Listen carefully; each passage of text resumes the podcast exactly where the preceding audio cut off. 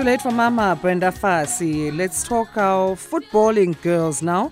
The establishment of this futballing girls was aimed at developing grassroots girls football. However, it quickly transformed into an organization dedicated to addressing the different aspects and areas affecting the growth and development of female sports. Let's talk to founder and chairperson of Futballing Girls, also founder of Women in Sports Awards, Moonira Ramathula. Moonira, thanks for joining us. How are you this morning? Good morning, Asanda. I'm well and yourself. And um, good morning to the listeners. Well, thanks. And thanks for making time for us. So, the establishment of this was uh, very much necessary.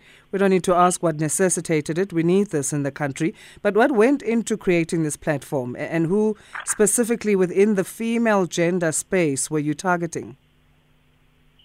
Look, I was looking at definitely just young girls out there that wanted to participate in sport, well, actually participate in football. But as I got into it, I mean, how I started out was um, I started hosting coaching clinics on a Saturday morning, mm-hmm. just saying any girl can just come through and let's kick a ball around and let's get you into sport. But then I realized these girls don't have equipment, they don't have anything else. And I started getting girls from other sporting codes or coaches or women who were involved in other sporting codes and sometimes men saying, you know, we have girls, they're playing netball, they're playing, I mean, they running, they playing rugby, but um, we need help around how do we then, you know, help them out? How do we get them, you know, into sport so that we keep them off the streets and um, but I think the turning point for me was um, I used to run a males club, mm-hmm. football club, and um, once we hosted a school tournament, and I think it was under 14 girls, but there was a little girl there that was pregnant, and I could see that she was pregnant, and she was busy hiding it, and that was like really, really the turning point for me because I couldn't believe what I was seeing, and I mean the fact that she was so young and and pregnant and hiding it, surely there was something so traumatic behind all of that that if we could give, and obviously she loved sport, mm. you know, and that's why she was there. But it was just now trying to find outlets for these girls so that they have something to do. I mean, I work in extremely underprivileged areas. Uh, not that I don't work with uh, girls from suburbs and stuff, because I think there's just issues all around. Yeah. But um, definitely underprivileged areas, and just making sure that girls have equipment, their coaches are, you know, capacitated somehow to deal with very specific issues um, around them. How do you source the, the, participants in your futballing girls? You, uh, you talk about working with underprivileged areas. Do you get into partnerships with uh, even schools and other NGOs? Yes, definitely. You know, initially it was just going out there and just saying whoever wants to get involved. But then what I found was that uh, you end up doing everything and everywhere, and it's not um, concentrated, yeah. and you can't really measure it. So it was easier then to say, okay, um, you have a male football club, for instance. If you start a female football club, we'll source equipment and assist you with equipment and we'll assist you with a coaching course, um, you know, and, and help you out. And it's the same with netball, like, you know, where you find, you drive around and you find girls just playing, but you also want them in a, in a structured environment where it's just not out there in the field and their own kind of thing. So that's why it's easier to go out and then partner with the schools, which is, um, you know, what we've done now with our literacy campaign, and that's worked very well because we're now supporting school libraries in underprivileged areas. Mm. Um, but it's just partnering and you are able to measure and build relationships and try and get these people together somehow to get them to network and and help each other out. Because as much as I have a problem in in football for instance the same problem exists in netball the same problem exists in hockey the same problem exists in athletics and in rugby and all those things. So yes.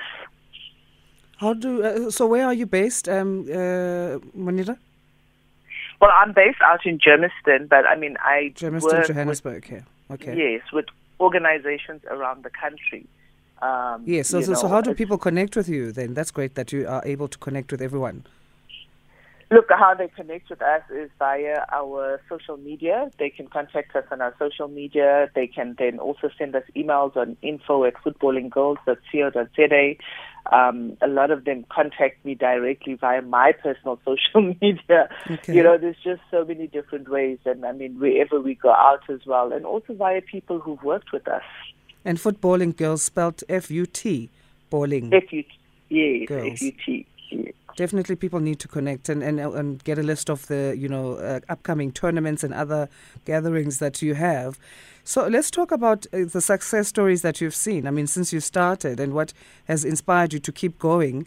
Uh, let's share some of that. Obviously, not all, but some. I know there's, there, there must be a few. there, there, definitely is. You know. Um, having started out, we've had a few girls that then went on to play for for national teams and still do up awesome. to now. Like you know, where um, you know, there's a, a young girl who's now playing for, like, I don't like to name them and stuff because, uh, you know, yes. and I mean, we've got girls that are playing now in the varsity cup because I also work with universities where we're able to assist these girls with scholarships and, and um, sports bursaries and stuff, you know. There's a few girls at Tuks, there's girls out at TUT, there's girls, you know, out in some, at what, NWU Vaal, you know, different universities that then get in and they're able to, further their careers or I mean, you know, they're not all going to play for national teams in the sport that they participate in, but at least they get an education out of it, which they wouldn't necessarily have gotten. Because yes, mm. as much as NSFAS exists and stuff like that, there's so many other challenges that come with that, you know. Um, I mean, we've also worked with boys as well, but it was more predominantly girls. And this, there were a few boys who went on to play professional football you know, we we've supplied them with equipment over the years, especially soccer boots and yeah. So you know, mm. I mean, when I look at our uh, our Women in Sports Awards, which I mean, literally started out of me winning an award, a G Sport Award in 2017. Mm. Um, there's so many goals that we've discovered that you know brought to the fore. Um, and help them understand, you know, the power of recognition and help them understand so many different things, but also discovering so many different women out there and young girls and creating role models in these communities so that, you know, if somebody comes from my community and from my circumstances, it's easier for me to connect with that person and understand that I can be more and I can do more and my circumstances don't define me. You yes. know, I mean, we've discovered world champions out in um, in the West Rand that nobody has ever spoken to or known about because there's just so much that happens in women in sport that we don't really um it's not really out there you mm. know? So uh for for me especially it's creating that that it shouldn't just be Moonira out there. It shouldn't just be the usual faces that you see. We need to bring the next generation in you know? Um Absolutely. and, and we need to know who they are. You can't be winning a gold medal or be, or be a world champion in karate, for instance, after 18 years at South Africa, she got a gold medal and nobody's speaking to you, nobody knows about you, nobody's getting you out there and giving you the platform that you need. So through the Women in Sports Awards, we get to do a lot of that um, you know, and just identifying because our Women in Sports mm. Awards work very differently in that we host them in the different, um, the five different uh, regions of Gauteng. Mm. And, and know, we'll and definitely catch up on that. Uh, definitely have yes. a lot of topics to cover with you. But thanks so much for, for joining us today, Moonira. So we can connect Thank with you, you, as well on social media because we need yes. to get in touch with uh, Women in Sports Awards over and above footballing. So it's just your name. Yes, it is. As the handle. Okay. Well, yeah. thank you so much. Listen, you are the person of the week, not just the person thank of the day. Oh, wow. so oh, wow. thanks thank again for so joining much. us and, and all that you do. And congratulations on that 2017 award as well. Th- thank you, Asanda. Thank you very much.